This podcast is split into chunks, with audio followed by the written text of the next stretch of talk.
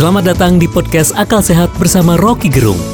Selamat sore Mas Rocky. Hai sore, baby Gimana? dari Surabaya. Dari Surabaya, iya. ya. Kalau menurut Mas Rocky itu sebenarnya konsep pendidikan bangsa itu sebetulnya menurut Anda itu yang kayak apa? Iya, saya mulai dengan keresahan itu. Jadi tiba-tiba Nadim jadi fokus kamera semua dari situ tuh. Yang resah siapa tuh? Yang resah mungkin birokrat di Depdikbud itu. Yang resah mungkin orang tua yang menganggap bahwa akan ada guncangan baru, ada disruption kalau istilah sekarang tuh. Dan mereka mungkin nggak siap karena sudah ada semacam pretext menganggap bahwa setiap menteri bikin perubahan hasilnya adalah negatif. Ganti- menteri, ganti, menteri, ganti kebijakan. Jadi itu kebijakan. sebetulnya eh, masuk akal orang resah. Nah saya perhatikan eh, Nadim juga sebagai menteri dia hati-hati untuk mengucapkan konsep baru yang dia sebut sebagai eh, perubahan total itu. Yang total apa itu? Iya. Soalnya tuh.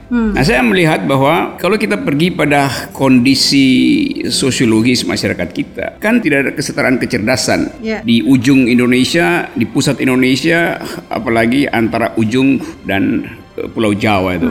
Beda misalnya kalau di di luar negeri di Amerika pasti kurikulum di negara bagian sana sama negara bagian sini kendati dia otonom ada standarnya. Sama tuh. kan ya? Sama kira-kira ya. segitulah tuh. Nah. Ya memang ada soal ini nanti ada eh, Ivy League, ada universitas yang dianggap eh, menara di sana. Iya. Tapi itu juga hanya dalam departemen-departemen tertentu. Iya. Misalnya kita nggak bisa bandingkan misalnya Harvard eh, Law School dengan Yale dengan tradisi yang berbeda dengan keunikan yang berbeda Hmm, atau fakultas kedokteran di timur sama di barat Amerika. Nah di kita di sini ketimpangan itu jauh sekali Hmm. Iya. karena culture yang di Jakarta lebih terbuka tapi bergerak sedikit ke Jawa Barat ada feodalisme bergerak sedikit ke Jawa Tengah juga sistemnya lain apalagi dibandingkan dengan Kalau tempat yang lain konsep tuh. pendidikan sebuah bangsa tadi dikatakan di Amerika itu dari barat sampai ke timur itu ada standar ya semua standardized hanya ada perbedaan Hmm. sedikit tergantung pada tempatnya. Nah, apakah seperti itu dan kemudian bagaimana dengan di Indonesia ini yang belum terjadi hal seperti itu sejak dulu gitu ya. Dan Iya. sampai sekarang itu kayaknya belum ada like blueprint gitu ya, seperti blueprint Ada gitu. sebetulnya blueprint, tapi blueprint itu kan uji coba sebetulnya. Kalau kita bicara misalnya soal filosofinya apa di Indonesia tuh pendidikannya, ya Ki Hajar Dewantoro. Sesuatu yang orang masih ingin tahu realisasinya bagaimana itu. Kalau kita ke Amerika jelas kita bisa tangkap bahwa orang masuk dalam pendidikan dalam upaya untuk memastikan bahwa dia individu bebas yang bisa memilih apa aja dan eh, mungkin dianggap ya cukup S1. Iya. Kalau mau jadi anggota DPR ya asal di sini anggota DPR sampai S3 tuh. Karena ada semacam eh, pengagungan atau Iya, iya. pemuliaan terhadap Iya, gelar gitu kan. Iya. Di Eropa atau di Perancis misalnya filosofinya adalah semua orang harus setara apalagi mereka yang mengalami perang dunia kedua, pertama kedua generasi itu kemudian tiba pada kesimpulan bahwa solidaritas harus jadi dasar dari pendidikan itu. Revolusi Perancis jadi semacam eh, penopang ideologi bagi anak yang ingin belajar tentang sejarah, tentang hidup peradaban segala macam. Jadi kalau saya bilang Perancis ideologinya adalah kesetaraan, solidarity, karena ada pengalaman revolusi Perancis. Amerika tidak punya pengalaman sedrastis Perancis, tidak ada revolusi sosial di Amerika. Tapi orang Amerika menganggap bahwa setiap orang Amerika bebas untuk berimajinasi untuk jadi apa aja. Nah, kalau Indonesia Nah Indonesia itu diatur oleh semacam kepentingan membentuk bangsa. Dan kita sebetulnya gugup untuk menentukan apa yang bisa jadi acuan kalau kita mau membentuk bangsa. Culture kah? Rasionalitas kah? Kecerdasan emosional kah? Tadi Mas Rocky mengatakan bahwa ingin berangkat dari ajaran Ki Hajar Dewantoro. Nah, sejauh mana itu sudah diterjemahkan sehingga muncul konsep? Karena itu semacam wisdom sebetulnya. Ki Hajar Dewantoro mengajarkan wisdom bahwa pendidikan itu artinya memanusiakan manusia dengan cara menuntun, memanusiakan manusia dengan cara menggerakkan dari tengah, memanusiakan manusia dengan cara mendorong dari belakang.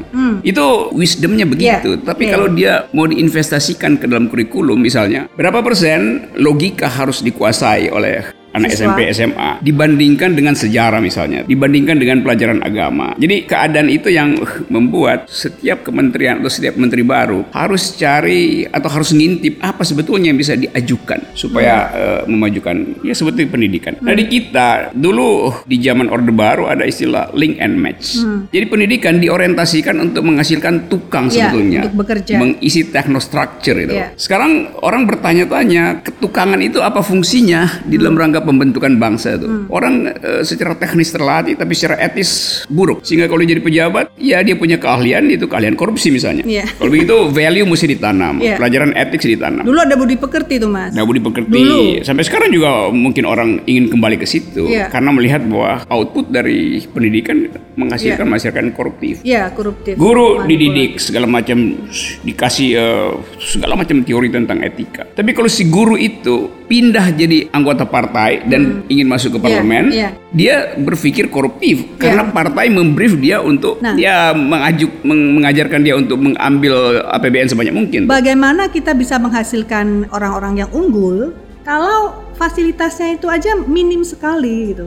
Baik fasilitas untuk siswanya juga untuk gurunya. Iya, saya saya Kayak baca. misalnya mereka rindu sekali kan untuk dikirim misalnya training untuk hard skillnya, training soft skillnya. gitu. Saya baca APBN, ketentuan konstitusi 20% harus di bidang pendidikan. Memang dananya sekarang 500 triliun, hampir 500 triliun. Tetapi Departemen Pendidikan sebetulnya cuma kuasai kurang dari 10 persen tuh. Iya. Yang lain dibagi ke departemen yang ada hubungannya dengan pendidikan. Saya nggak ngerti kenapa orang anggap bahwa Depdikbud seharusnya yang eh, mendapat dana 20%, ternyata dibagi Departemen Agama dapat juga lebih banyak tuh. MUI sebetulnya juga dapat dari dana pendidikan segala Oh, macam. oke. Jadi kita mesti periksa bahwa anggaran yang dimaksudkan untuk menghasilkan kurikulum itu cuma 10% sebetulnya. tuh. Nah, itu soalnya tuh. Kalau saya itu misalnya berpengaruh besar kan ya? Ya, pasti, Makanya pada muncul maaf sekolah-sekolah unggulan. sekolah unggulan dia punya jalan pikiran sendiri itu Iya. karena orientasi bisnisnya pasti kuat sehingga dia mesti buktikan bahwa kurikulumnya Hmm. juga itu qualified ya? Iya, dia mesti buktikan bahwa kurikulumnya itu bisa bertanding dengan kurikulum eh, negeri lain misalnya tuh. Nah, kita kan bukan begitu eh, filosofi Iya, pendidikan iya. kan. Jadi menteri akan agak cemas untuk menemukan paradigm yang betul untuk melakukan eh, perubahan dalam pendidikan. Terutama dalam soal reasoning tuh. Kita tidak mampu bikin reasoning yang sederhana karena ada basa-basi kultur, ada feodalisme, ada sopan santun yang palsu. Saya sering beri contoh misalnya kalau saya ke daerah atau bahkan di Jakarta, kalau saya kasih kuliah umum misalnya jam 2 itu Terus dekannya datang Pak Rocky sudah makan atau belum? Saya bilang saya belum makan. Terus dekannya bilang oke kalau begitu kita cari makan dulu. Kan Pak Rocky pasti lapar tuh. Reasoningnya kalau saya bilang saya belum makan maka saya lapar. Padahal saya belum makan justru karena saya kenyang. Dia nggak bisa nangkap reverse logic dari itu. Karena ada basa-basi kan. Mesti dia tanya aja lapar apa tidak. Dia nggak tega nanya lapar apa tidak. Dia tanya sudah makan apa belum. Saya bilang saya belum makan. Dia terjemahkan berarti saya lapar. Bukan justru saya kenyang maka saya belum makan kan. Iya. Jadi simple logic seperti Iya, itu kan. oke. Itu faktor culture. Orang nggak mau terus terang bertanya Iya, tuh iya. masa basi sehingga salah. Jadi wasting malah jadi banyak Iya wasting. itu kemampuan untuk bernalar Iya. dibatalkan oleh sopan santun itu. Iya, padahal kalau kita eh, bersikap asertif di negeri ini belum tentu semua orang bisa menerima. Ya itu itu itu karena itu culture matters tuh. Ya, ya. Nah, sekarang balik kepada uh, menteri yang baru Iya. ya. Pak Nadiem Makarim ya, beliau mencuatkan sebuah ide gitu bahwa kalau gitu saya pengen UN dihapus. Ya saya saya baca kecemasan itu. Tapi lebih dari itu saya mau terangkan bahwa kalau kita evaluasi UN, kenapa dia mesti dibatalkan? Kalau ditanya ke saya bukan karena materi UN-nya, tapi karena korupsi di dalam pelaksanaan UN itu. Mulai dari kertas, percetakan, bocoran soal segala macam. Kan itu sebetulnya lebih mengkhawatirkan. Saya terangkan ada perspektif tentang efisiensi anggaran itu kan. Itu kan sarang korupsi itu Iya, UN itu kan. iya. Jadi eh, menteri mestinya bongkar itu bikin evaluasi. Mengapa UN dihilangkan? Yang tidak dia ucapkan karena korupsi itu. Jadi kalau korupsi penyebabnya, ya korupsi yang dia diatasi bukan UN-nya kan. Kalau memang UN-nya yang bermasalah, tunjukkan lebih dahulu sehingga orang eh, sadar bahwa memang UN itu buat apa? Kalau misalnya eh, seluruh evaluasi belajar itu ditentukan dua hari Hanya di ujung. oleh hasil itu, Jadi ya. di situ ada dimensi adil apa tidak tuh bagi orang yang eh, berupaya untuk belajar habis-habisan kebetulan pada waktu itu sedikit kehilangan eh, fokus kecerdasan lalu dia dibatalkan hanya karena hasil ujian. Iya, iya. Nah, yang kedua, ini Indonesia ini ada 400 daerah otonom Mhm. dengan local wisdom yang macam-macam, dengan kebutuhan eh, SDM yang berbasis pada kebutuhan lokal. Iya. Itu juga mesti dihitung tuh. Iya. Ada lagi isu bahwa nanti kalau nggak ada standar, lalu eh, kita nggak bisa bersaing dengan eh, luar negeri misalnya yang eh, dibikin tinggi eh, Iya. ukurannya, walaupun di situ juga dihilangkan UN, tetapi ada standar untuk mengawasi tingkat kecerdasan atau pertambahan kecerdasan. Nah di kita mungkin belum ada itu. Coba kita periksa dulu tuh, apa keperluan UN itu? Untuk standar. Terus masuk variabel lain, apakah perkembangan emosi anak itu bisa distandarkan lewat UN? Nggak bisa pasti, karena dia mesti dibaca uh, daily activities di dalam jam sekolah segala macam. Nah saya kasih contoh misalnya, saya mengajar 15 tahun, saya nggak pernah kasih ujian tertulis pada mahasiswa itu. Hmm. Saya suruh dia terangkan pada saya apa yang anda tahu. Hmm. Jadi anda terangkan, lalu saya uji. Jadi dia mesti beritahu dulu, saya tahu ini, saya uji apa yang dia tahu, okay. bukan bertanya apa yang dia nggak tahu kan. Jadi dia buktikan bahwa betul-betul dia kuat menghendaki dia lulus karena dia bisa hasilkan argumentasi. Hmm. Jadi ujian sebetulnya adalah soal argumentasi. Kalau nalarnya bagus, yeah, yeah. saya nggak peduli uh, pengetahuannya luas apa tidak, tapi yeah. saya cuma uji nalar Anda cukup nggak? Yeah, Dengan nalar itu, saya percaya dia bisa kembangkan sesuatu yang belum dia ketahui. Nah, kalau nggak salah um, Pak Nadim itu juga uh, mengatakan bahwa sepertinya beliau mungkin mencoba mencontoh uh, Amerika ya, yeah. di mana bahwa siswa bebas memilih apa yang dia inginkan. Okay. Misalnya hanya lima pelajaran gitu kan, yes. tapi dia betul-betul menguasai di bidang itu. What do you think about it? Itu di beberapa negara bagian di, di Amerika, di bagian barat terutama itu.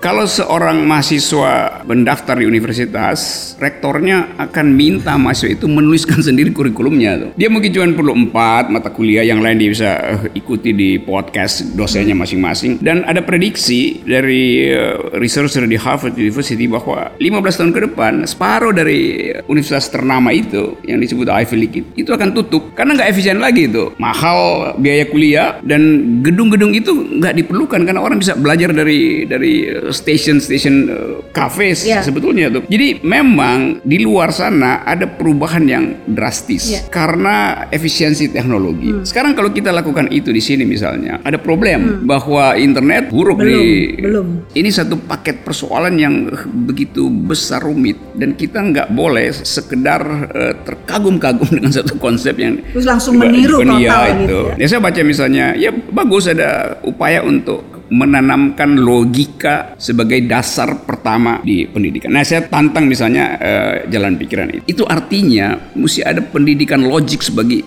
guru SD macam-macam itu perlu mungkin 10 nah, tahun. Sebetulnya guru-guru itu kan butuh anggaran untuk ditrain yes. sehingga mereka tahu apa yang harus mereka berikan kepada yeah. anak didik. Itu kan tidak terjadi. Ya itu itu hambatannya pertama di situ. Kalau Depdikbud bilang kami akan kasih kurikulum baru, pendidikan segala macam, problemnya adalah guru di daerah buat belajar uh, logik dasar, belajar reasoning, dia mesti ke kota di mana ada universitas itu. Karena yang mesti ngajar orang dari universitas. Problemnya dia gajinya kurang, jadi dia nggak mungkin dia ke kota dia sebelum gajinya ya. dinaikkan. Ya. Problem berikutnya di universitas daerah itu mereka yang bisa ngajar metodologi yang agak canggih itu dengan pengetahuan sejarah logika sampai zaman Yunani, bagaimana reasoning bekerja, bagaimana fallacies bisa dipakai untuk menipu itu juga kurang. Hmm. Saya sendiri di UI dulu ada semacam upaya untuk memberi dasar-dasar filosofi pada semua mahasiswa Semua. saat universitas. Logika, sejarah filsafat, yeah. uh, critical thinking segala macam itu. Itu mungkin cuma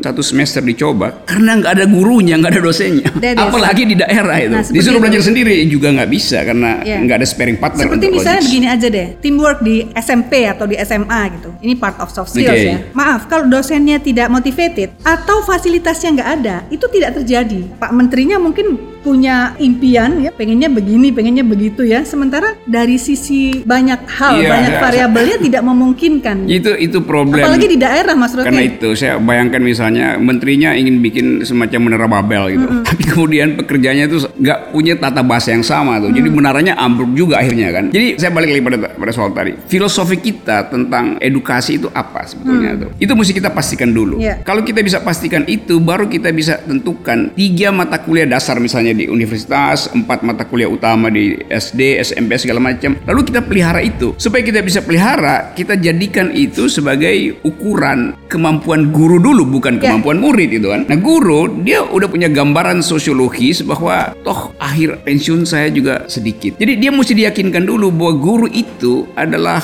rahim kehidupan bangsa. Yeah. Rahim itu mesti sehat. Jadi yeah. pemerintah yeah. mesti pastikan bahwa guru berpikir bahwa dia dibutuhkan sebagai rahim, yeah. bukan sekedar sebagai sebagai uh, jari untuk nulis 2 tambah 2 sama dengan 4 dan untuk menghapus papan tulis kan. Ya. Jadi di dalam benak guru dia disebut Tapi sebagai itu pekerjaan besar. Justru justru itu justru itu saya ajukan itu. sebagai problem utama tuh supaya kita satu paket dalam berpikir bahwa berpikir tentang perubahan pendidikan mesti berpikir juga cara guru mengapresiasi dirinya sendiri Iya. bukan cara pemerintah mengapresiasi guru pemerintah selalu bilang guru ada pahlawan tanpa tanda jasa guru adalah penggerak bangsa tapi guru digerakkan oleh siapa Iya. digerakkan oleh gaji yang Ya, itulah. pas-pasan itu Jadi gaji dan harusnya ada seperti tadi opportunity, kesempatan-kesempatan untuk dia tuh berkembang dan bertumbuh untuk mampu menjadi rahim itu tadi. Iya, dan itu artinya mesti saya kasih gambarannya agak ekstrim misalnya. Menteri Nadiem berupaya melakukan reformasi dalam kurikulum pendidikan itu harus satu paket dengan mereformasi kurikulum partai politik. Sebab partai politik itu yang yang Iya, iya, paling iya. banyak membuat kekacauan di dalam logik situ. Karena mereka membuat kebijakan. Iya karena dia yang akan menentukan kebijakan. Jadi orang gurunya misalnya atau muridnya bercita-cita jadi pemimpin nanti, maka dia masuk partai politik karena dia tahu bahwa hanya dengan partai politik dia bisa merubah. Begitu masuk dalam partai politik, logika partai politik itu kacau balau.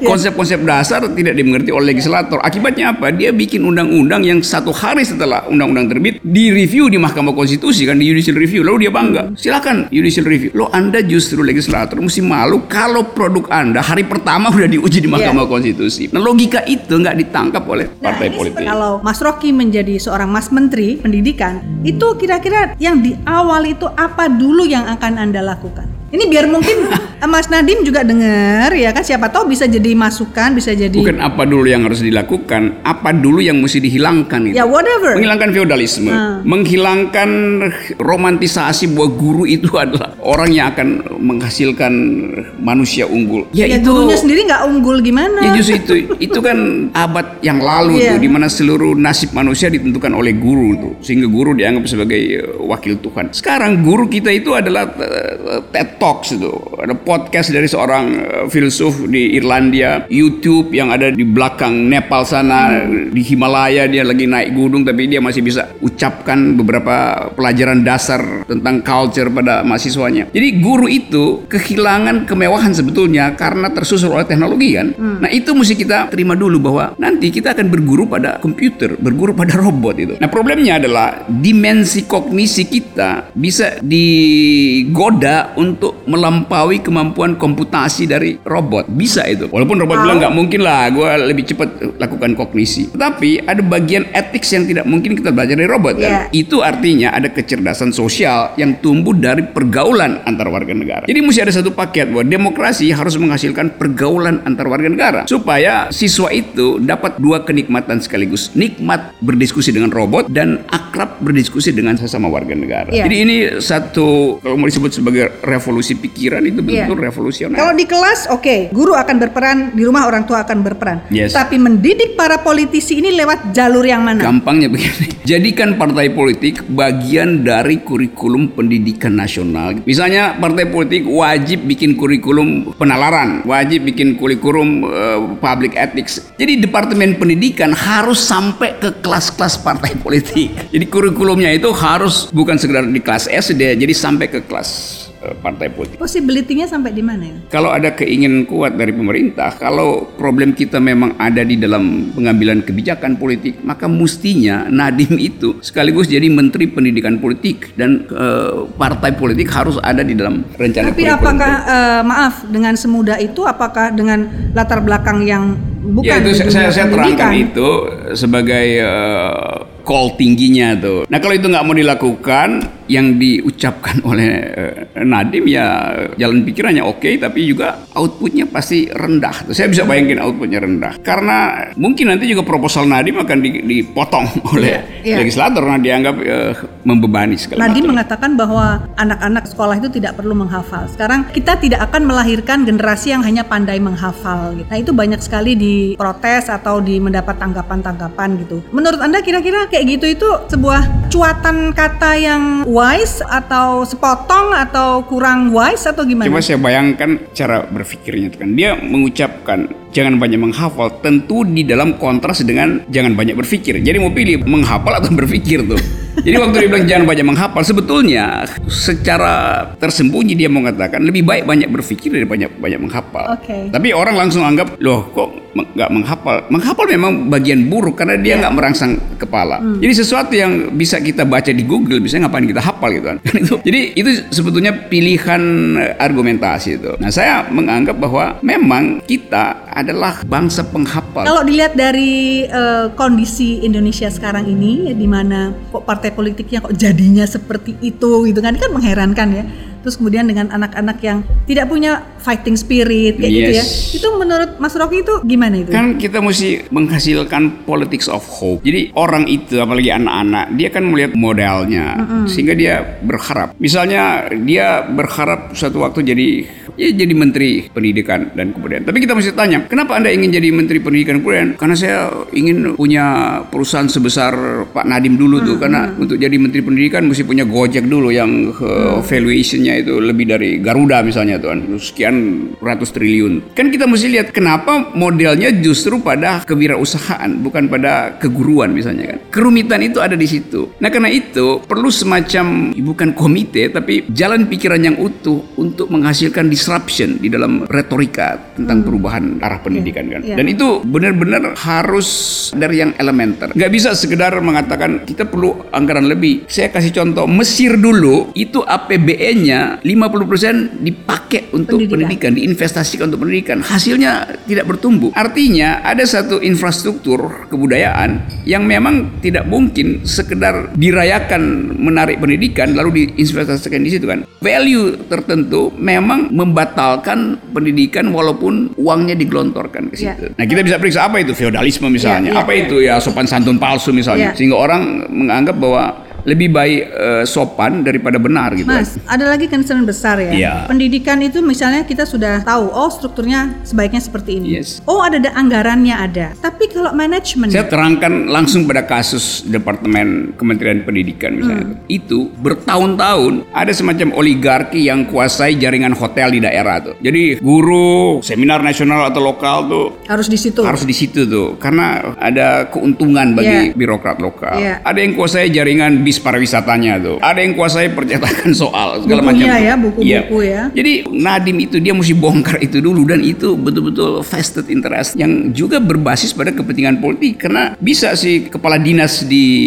satu daerah dia taruh di situ kepala bagiannya yang adalah eh, pendukung dia atau si gubernur pasang itu supaya masuk upeti kan. Jadi bagian ini bagian manajemen pendidikan yang korup ini itu juga perlu energi luar biasa karena bongkar itu yang udah tertanam puluhan tahun itu berat banget dan mungkin Nadim akan gagal di situ.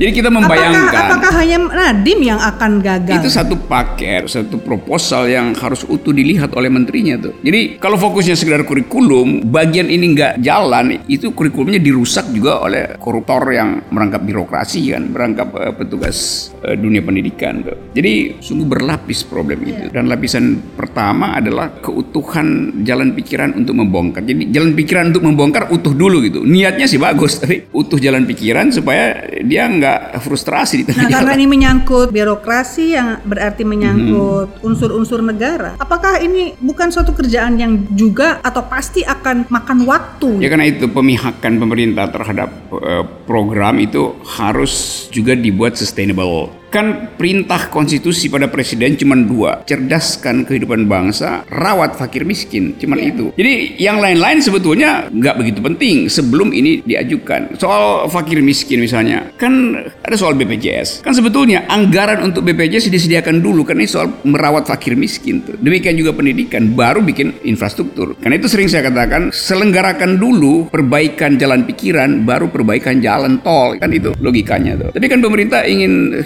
showcase, mau tiba-tiba memberitahu ini prestasinya. tuh. Iya. Kami bikin infrastruktur, iya, tapi infrastruktur kesehatan, infrastruktur pikiran itu buruk. Jadi orang tidak akan melihat bangsa ini tumbuh kalau orientasinya masih soal apa yang terlihat kasat mata di jalan. Bahwa ini jalan di aspal, iya. Berarti kalau kita bicara mengenai pendidikan ya all back to the government sebagai policy maker Yep. ya semua berawal dari situ dan berarti bahwa sebuah bangsa di mana pun juga itu sangat perlu pemerintah yang cerdas. Ya semua aspek bisa kita tinjau tapi mesti dipastikan bahwa ada suasana, suasana berpikir yang uh, membuat kita tumbuh di dalam kebiasaan berargumentasi dengan Iya. pakai logik yang bagus. Itu juga bisa kita lihat di judul headline berita pers. Kita bisa evaluasi cara seorang moderator di talk show di depan publik mengolah isu publik secara radikal. Kan itu pertanda untuk menentukan kita sudah masuk dalam masyarakat argumentatif atau masih masyarakat yang feodal, masyarakat yang eh, sopan santunnya dipamerkan melebihi otaknya gitu kan. Jadi bahasa tubuhnya kita bisa uji itu. Apalagi di era di mana kita bisa apa ini disebut jejak digital kita bisa bandingkan iya. apa konsistensi pikirannya di dalam eh, forum yang berbeda gitu.